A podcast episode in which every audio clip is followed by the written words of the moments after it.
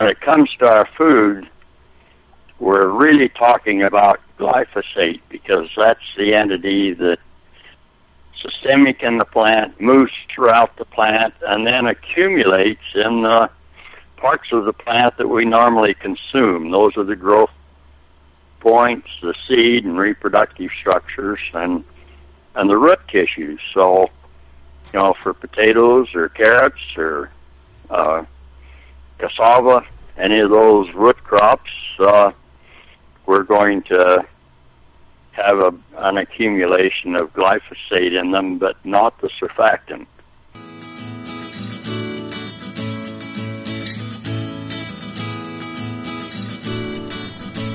You're listening to Food Integrity Now with your host, Carol Gervais.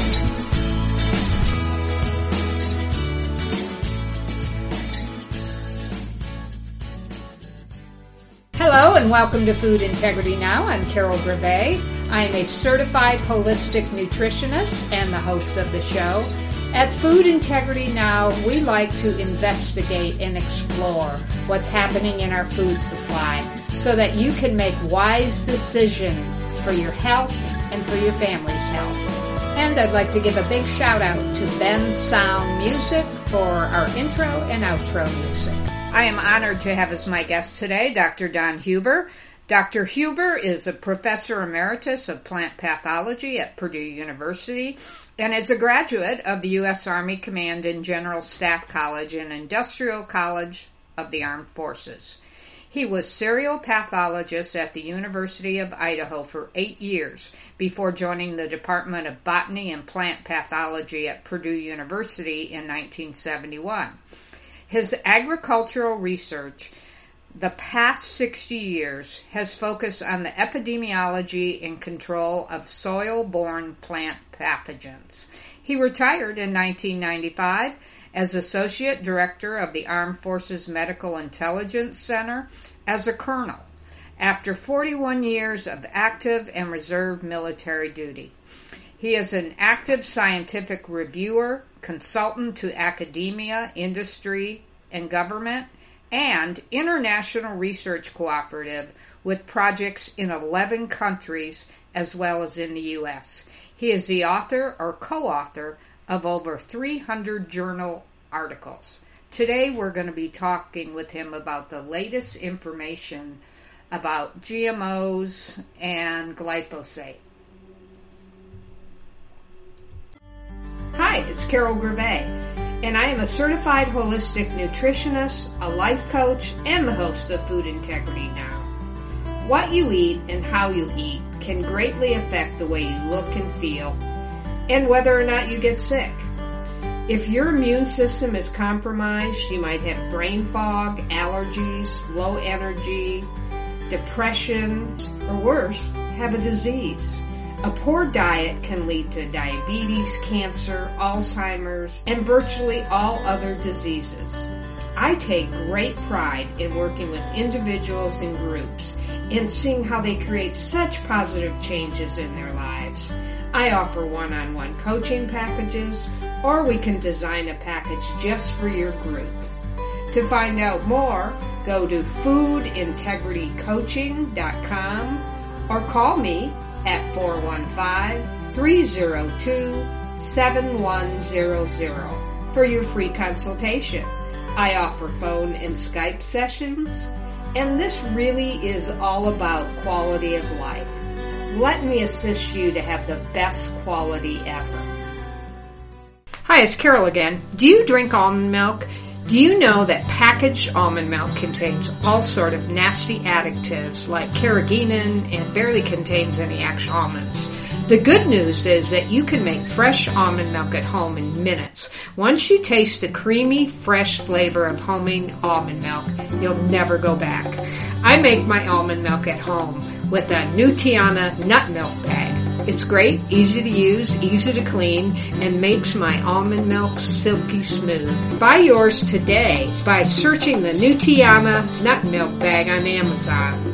That's N-U-T-I-A-N-A, nut milk bag.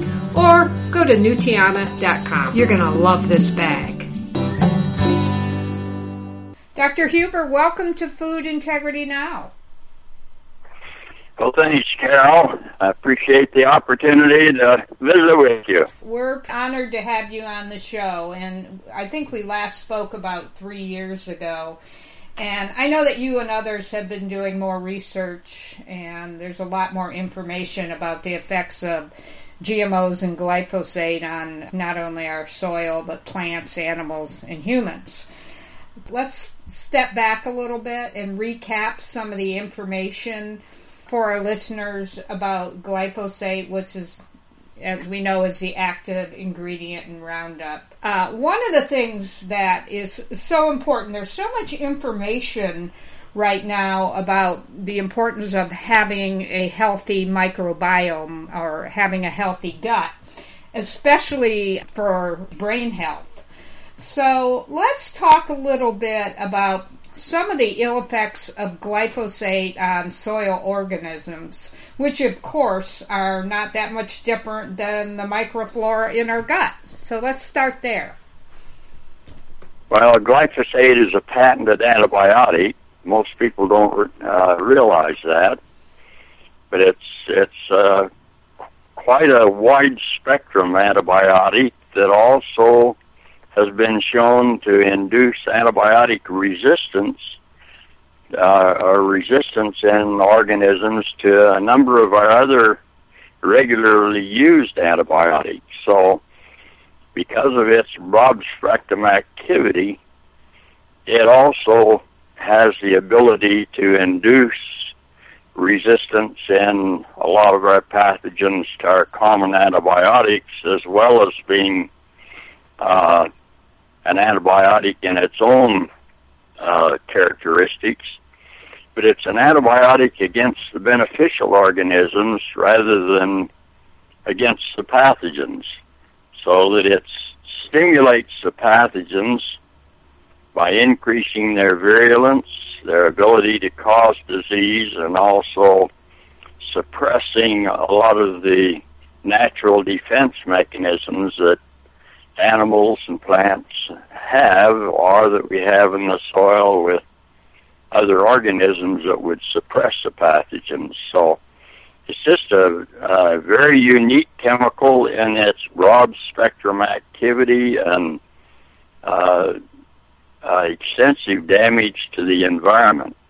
Well, we also know that glyphosate is a mineral chelator. Can you recap a little bit about what that means?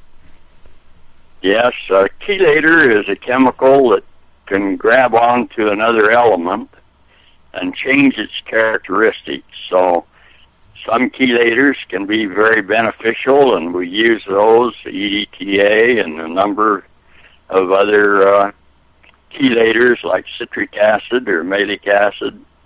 But glyphosate, again, when it grabs onto a mineral element, uh, it immobilizes it so that it's no longer physiologically available for use in in an animal or human, and uh, you have a, a mineral deficiency then that is induced, even though the mineral may be present when it's bound with the glyphosate.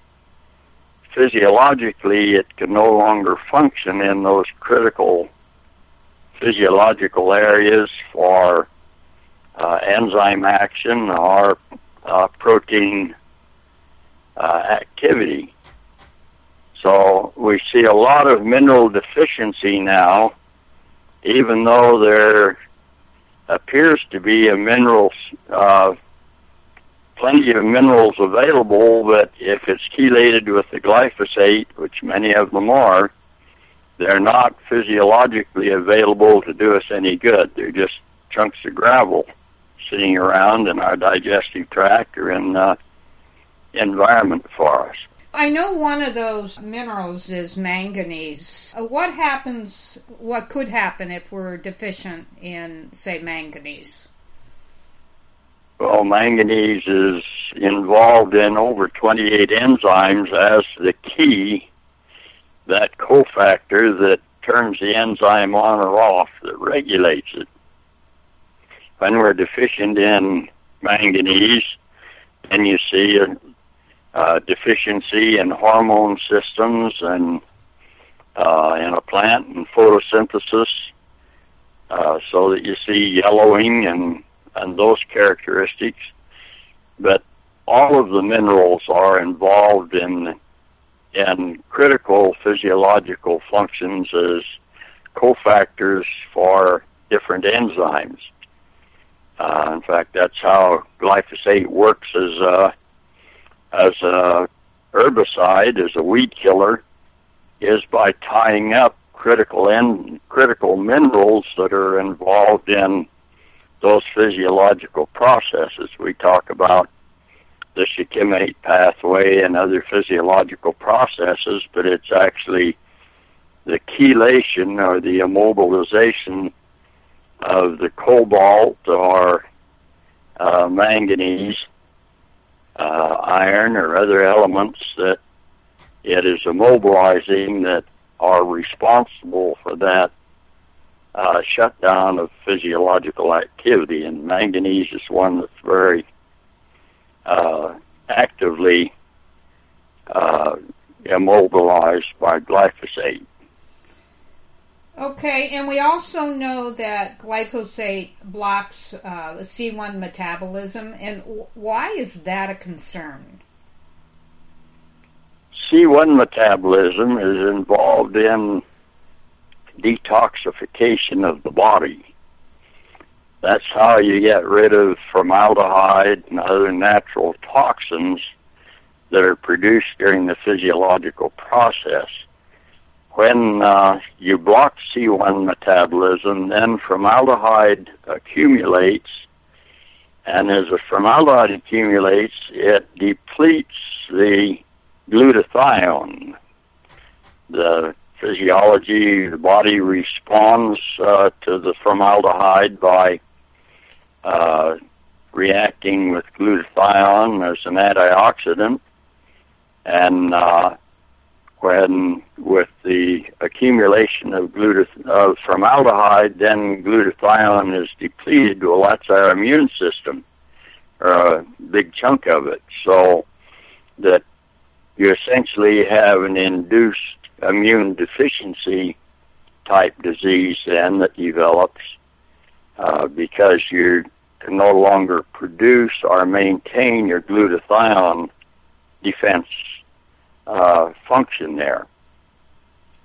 Wow, that's amazing. And uh, as many of us know, that glutathione is just a really powerful antioxidant and very important for our immune system. So, if it's depleting the glutathione, that is a that's a big problem. It's it's not just the depletion that's involved, but the regeneration Can you is also blocked. what what do you mean by that? Can you speak more about that, Dr. Huber? Well, when glutathione is is involved in those physiological processes of defense, that then it will will normally be restored to uh, your body will make more glutathione and it'll continue in that function. With glyphosate, that is blocked, and also the GMO crops. When you disrupt the integrity of the genetic code, whether it's from insertion or whether it's from deletion or silencing, uh, again, that C1 metabolism is a, common pathway that is blocked and uh, that depletes the glutathione because of the increase in formaldehyde. But the glutathione then is not regenerated because those systems also are blocked. Hmm.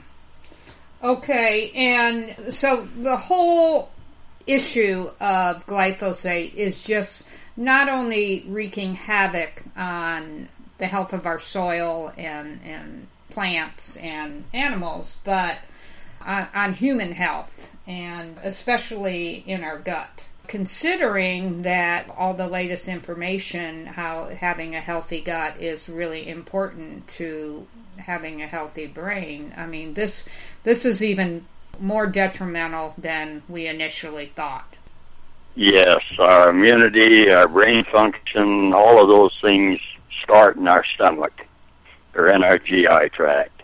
Yeah. And that microbiome that we have in our GI tract is critical to our hormone levels, our our neurological chemicals, our immunity. That whole process all starts there and and is maintained there, so that the organisms that are responsible for that, for those critical functions, are all very sensitive to glyphosate. They're also uh, those organisms that suppress uh, the pathogenic Clostridia and E. coli and Salmonella and Listeria. All of those pathogens then are resistant to glyphosate so that when you take out large groups of beneficial organisms, the pathogens then have an opportunity to fill the void. In nature, we don't have have voids, so when you take one group out, another group, uh, in this case, the pathogens, are able to colonize, and so we see the diseases like chronic botulism or chronic fatigue in humans, uh, leaky gut, irritated bowel syndrome. All of those diseases are a result of changing that biological balance in the gut microbiome. So we have what we call gut dysbiosis, that uh, imbalance in our microbial flora uh, in our GI tract that uh, then results in in these very serious diseases that uh, would normally be no problem for us if we had a healthy gut. And our, of course, you can have a fecal transplant, or you that can uh, uh, provide those organisms, but then you need to change the cause to start with. And glyphosate residues in our food and in our water and environment uh, as an antibiotic are very damaging to that gut microbiome. And I liked what you said about um, going to the to the cause. And you know, I'm a nutritionist, and uh, the first place I start with people is strongly suggest they they heal their gut and then eat organic food, so they don't keep keep that glyphosate going in their body. And I know it's hard to avoid because there's so much contamination, but eating an organic diet certainly is a great place to start. Uh, so, Make, makes makes a difference. Yeah. So one of the things that w- we were learning about is how glyphosate works with surfactants and adjuvants. Can you comment about the recent claims by some that the surfactants are worse than the glyphosate? Do you agree with that, or or can you explain a little bit about how that works? Yeah, I think we need to put that in perspective. There's no question that the surfactants can and other additives can be more toxic than the active ingredient. Uh, but that would be a situation where you're for the pesticide applicator uh, or where it's uh, dumped into the water source, and glyphosate is dumped into a lot of our our ponds and streams as a aquatic weed control mechanism. Uh, that would be where you would see the uh, residue from uh, the surfactants and that. In food, the surfactants uh, don't penetrate into the plant any significant level, so that and they would be washed off uh, in the processing of uh, most food products. It's the glyphosate that is systemic, so that uh, you'll have the surfactants uh, in some environmental situations, such as where it's used for aquatic weed control in rivers and streams. But in in food products, it's glyphosate that is the concern because the surfactants aren't uh, in the in the uh, product, but glyphosate is systemic, moves throughout the plant, and accumulates in the plant where the surfactants don't. Depends on what the exposure level is. So let me see if I understand this correctly, because I, I want, I really want to learn about this. Basically, the surfactants and adjuvants can make the delivery of the glyphosate into the plant or the body to make it stronger, but you don't actually get the effects of the surfactants and adjuvants into the food, but it makes the glyphosate more potent. Is that accurate? Right. Okay. They're they're mixed with the uh, spray solution with the glyphosate uh, so that you reduce surface tension on the leaf, you get better spreadability, or for sticking the chemical on the leaf to permit uh, absorption over a longer period of time, or to damage the leaf surface. Uh, most of the adjuvants and surfactants that are used with glyphosate are also used in many other products. So we have a lot of exposure to the surfactants uh, because there are a lot of places where you want to have, you know, reduce the water tension and have smooth flowability. Uh, a lot of our cosmetics and soaps and uh, detergents will have the similar surfactants to what is used in our pesticides, so that uh, there are other sources of exposure to the surfactants uh, than than just glyphosate. Almost any pesticide, but also many cosmetics and dishwashing compounds, and those things are really surfactants.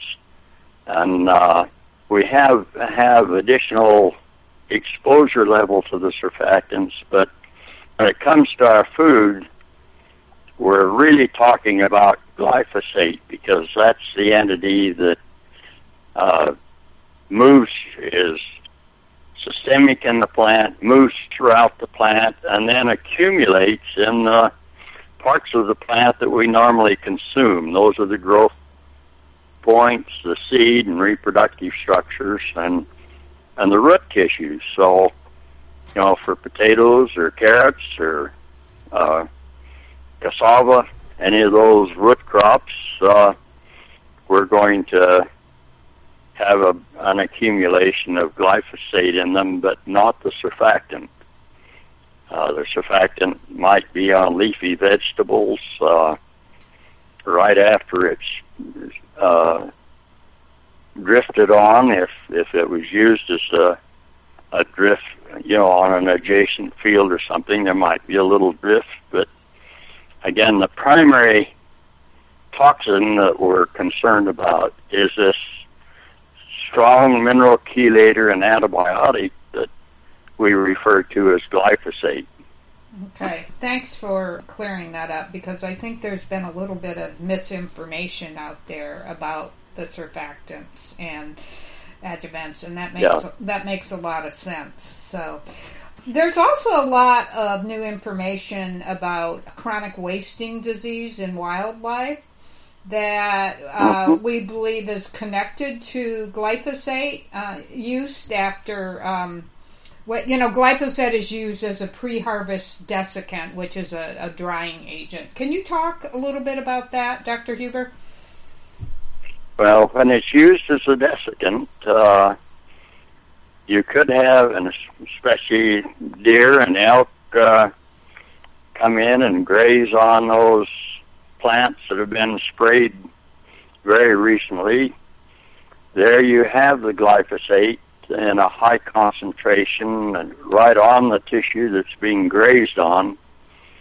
So we don't really understand the mode of action of either the formation or the uh, transmission of the prion type diseases. This would be chronic wasting disease in deer and elk or uh, mad cow disease, the BSE, or, or the variant Creutzfeldt-Jakob disease.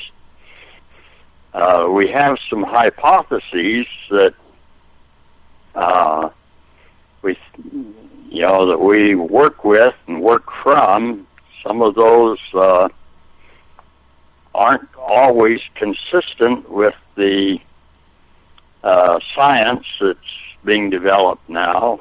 There's a, uh, it's been thought that just the folded protein acts as an infectious agent, the normal protein being folded uh, because of some abnormal or some change in the environment, and uh, that then you have an infectious entity that's able to uh, replicate and also cause other proteins to become infectious.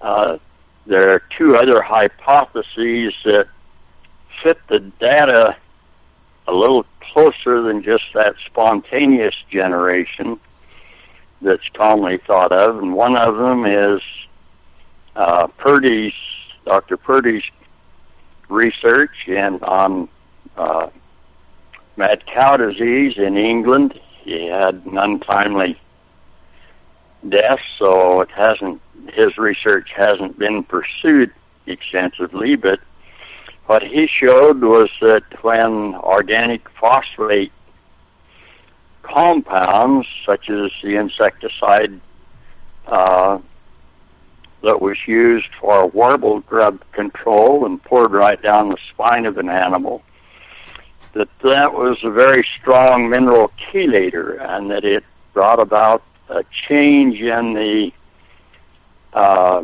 metalloprotein portion of of the protein, the metallic part, which in the brain is copper, and the copper then would be chelated by the Phosmet insecticide and replaced by manganese. in that replacement, then you had uh, a much stronger molecular pull on the protein, and it distorted its shape, caused the folding, and then uh, self-replication from that point on. That work is is supported by a number of of uh, other studies. Uh, it's not fully accepted, and uh, the other hypothesis or proposal for formation of prions is uh, spiroplasma. uh, cell wall free bacterium that can also cause the uh, protein folding and disruption there. What do you There's mean by protein folding? Uh, you know, our listeners may want you know to understand this a little bit more for, fully, as do I. We have the normal protein. That the protein function is related to the morphology of the protein. In other words, how it interacts in uh, from a molecular standpoint. And what happens then, well, you also, with those proteins, you have a metallic part of that protein that is, we refer to them as cofactors and transition elements, and depending on which protein it might be with, whether it's an enzyme or a uh, brain protein uh, on that.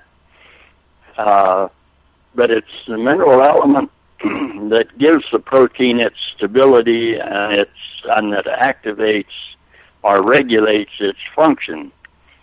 So that when you change the metallic part of that, the mineral part of that uh, protein, then you also change the morphology or the configuration of the protein. So copper, you would have those protein uh, bundles or protein filaments in the brain that are pretty much standing up on end, uh, or they can interact uh, effectively then physiologically. And when you change the copper uh, by with ma- uh, manganese, then you have a much greater molecular pull or interaction of the the mineral with the actual protein part, and so it distorts the uh, shape of the protein. And it's that distortion then that changes its function. If you have a, a magnet and put it against some iron filings, you'll notice how the filings kind of stick up Yes. as they are attracted to the to the metal. Well, it, like having different forces of of magnet that would change the shape of those filaments as they're interacting there with the magnet. I don't know whether that's a good analogy or not. but- I, I got a Uh, good, I got a good visual on that. And why is that problematic then? Okay, it's because that it's that uh, morphology of the protein that uh, controls its function. And when you change the physical structure or the morphology of the protein, you also change its ability then to interact with those other elements that it is involved in from a physiological standpoint, whether it's an enzyme or whether it's uh, a brain protein or or other types of proteins. There, it's that morphology that's important. And what the chelators do then is, and and glyphosate would be very similar. It's a sister compound and in some respects to Phosmet that they the uh, chelators then because of their uh, attraction and different strengths to different elements they can bring about the exchange of the metallic part of that uh, metalloprotein and in that process and change the physical structure. So Purdey's concept was that uh, you have this very strong mineral chelator, goes right down the spine. It's systemic, absorbed into the body of the animal, moves to the brain, especially where you're pouring it right down the spine of the animal, a cow or that.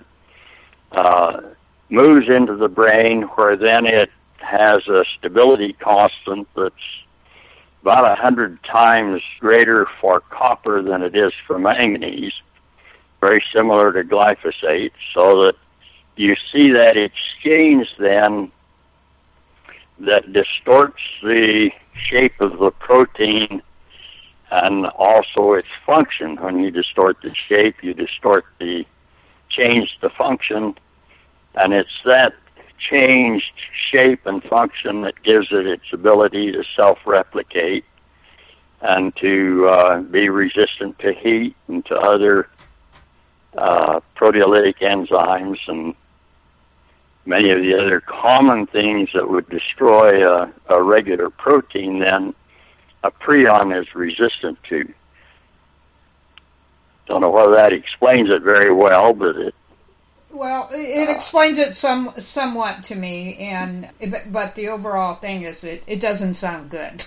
doesn't sound like we're it's we're something we we're, want. we're we're we're still struggling to fully understand it, so we're working from uh, you know from hypotheses uh, from the bacterial standpoint. They the concept is that this is really an infectious entity that that is uh, really triggering that whole change in morphology of the protein. saw something uh, in the news just recently that the EPA is considering uh, allowing thiamethoxam, which is a, a neonicotinoid, to be sprayed on about 165 million acres. What, what can you tell us about that?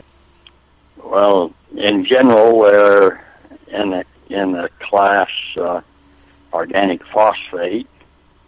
Uh, most of those are endocrine hormone disrupting chemicals, and any exposure to it uh, isn't a good thing physiologically uh, for us. Any should be zero tolerance for any endocrine hormone disruptor, whether it's glyphosate or or any of the other uh, compounds there. So uh, depends on how it's used, its extent of use, and uh, uh, what the exposure levels are. And but any any exposure to uh, an endocrine hormone disrupting chemical is going to be very damaging from a developmental standpoint of most organisms. Yeah. One of the areas that I'm a little bit confused about, and maybe uh, you can share some of your expertise, is about the CRISPR technology. Proponents claim it's safe and predictable, and it sh- it doesn't need to be regulated. Do you have any thoughts about the that technology? Well, most of the genetic engineering type technologies that we're using are based on fossil science to start with. Mm-hmm. Our understanding of how genes work is really primitive. And so we're doing a lot of things. We know how to do things, how to disrupt the system. We don't really understand what we're doing in that whole process because we only look for certain things. And CRISPR is just a gene silencing process but it doesn't matter whether you're inserting or whether you're you're removing, editing, you're deleting uh, genetic material.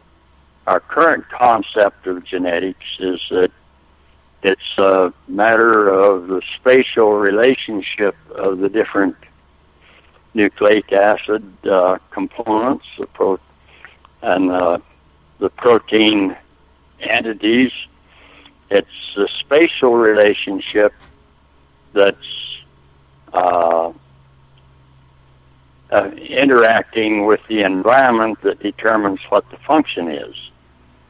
So that when we sequenced the human genome 50 years ago, we had anticipated a, a hundred thousand genes in the human genome because we know we have more than that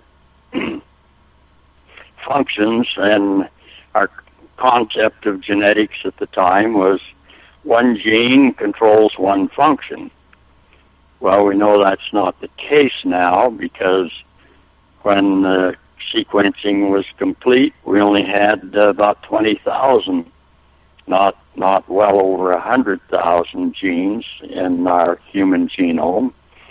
And uh, so we had uh, to abandon that concept of one gene, one function. Well, that genetic engineering, whether it's CRISPR or, or gene editing or whether it's uh, insertion, is still based upon that one gene, one concept or one function concept. But that's not the way it works. It works by one gene may have literally a hundred functions. And it depends on the environment and its relationship to other genes that are going to determine what that particular function is. So that with all of these genetic processes, when you disrupt the integrity of the genetic code, you have many mutations and many changes in function that take place. We don't look for those to start with. We don't even know what to look for in most cases because uh, a lot of these new proteins that are produced have never been seen before. They're new to new to science, and uh, good example of that being a very serious problem was as Steve Druker points out in his book Altered Genes, Twisted Truth, that uh, when they genetically engineered the bacteria to increase the uh, production of the nutrient uh, L-tryptophan, that one of the side effects of that uh, increased production turned out to be a fatal toxin or a fatal protein that was produced, the uh, phenylalanine diamide, that was in minute quantities as a contaminant in the L-tryptophan nutrient supplement. But within two weeks after commercialization, 80 people were dead from anaphylactic shock, and they estimate now that up to 10 or 10,000 people are permanently incapacitated, even though that was pulled from the market.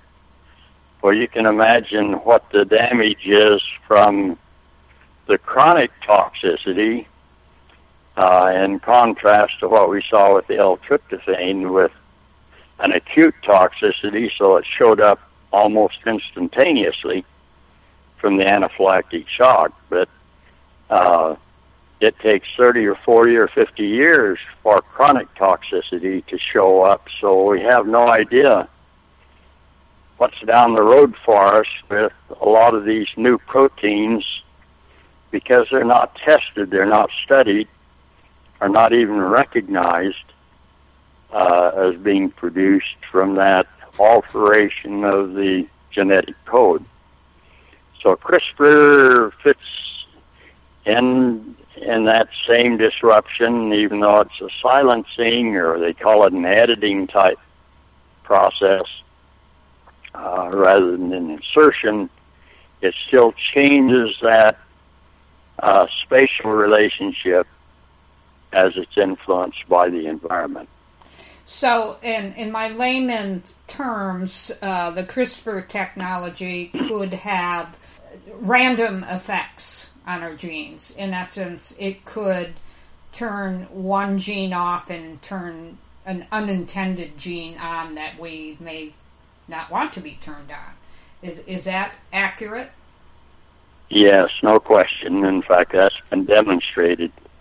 And some of those genes that it turns off are very critical genes for us, even though they may turn off a function in a in a plant. That that uh, CRISPR effect is going to be functioning and picked up in the digestive process by both our microbiome as well as even our own genetic code. Uh, or that we, we have those enzymes in our own genetic, not the enzymes, but those, that genetic system in our own genetics that can also be turned off uh, with that technology. I want to go back to glyphosate and just I, I have two two more questions about this. When, we spoke, I think the first time we spoke was in like 2000 11 or 12. And uh, I asked you a question about DDT, which we know has been banned. And uh, do you still feel that glyphosate is uh, is more of a problem than DDT ever was? Oh, they're not even in the same ballpark. Uh, DDT was used to reduce disease uh, glyphosate, by its nature and function, increases disease. So that uh, they're two opposite, two two opposite poles from a function standpoint. Uh, uh, glyphosate uh, has about has a similar residual life to DDT, about 20 years uh, many of our situations.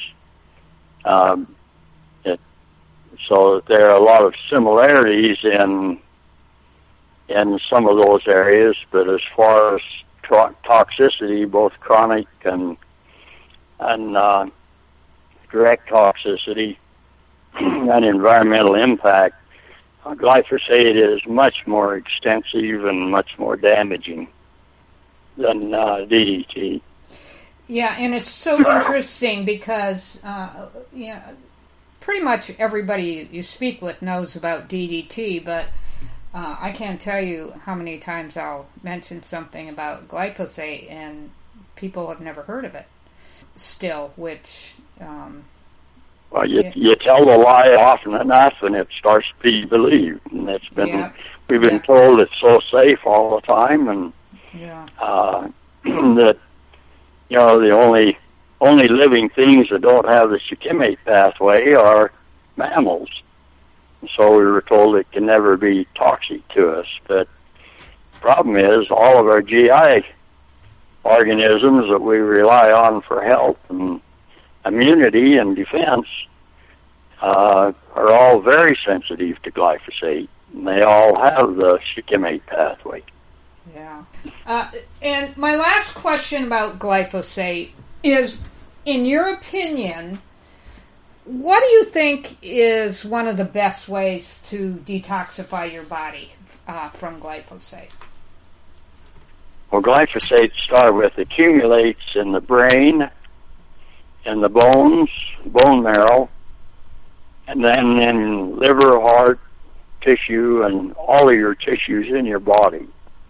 But its uh, highest accumulations in the brain, next in the bones and bone marrow, and then in the liver, kidney, and and other organs. Uh, so that it, it's been bioaccumulating in a lot of us for 30, 35 years. But getting rid of it's another story, and uh, there's several things that the research is showing now. Dr. Monica Kruger showed that uh, humic acid, or the humates, and uh, fulvates were able to remove a lot of glyphosate. Dr. Dana Stanley in Australia is showing also uh, tremendous benefits from uh, the humic acids and uh, clinoptilolite, a zeolite form that uh, has the ability to change that microbiome into the a more beneficial environment and uh, remove glyphosate in the process.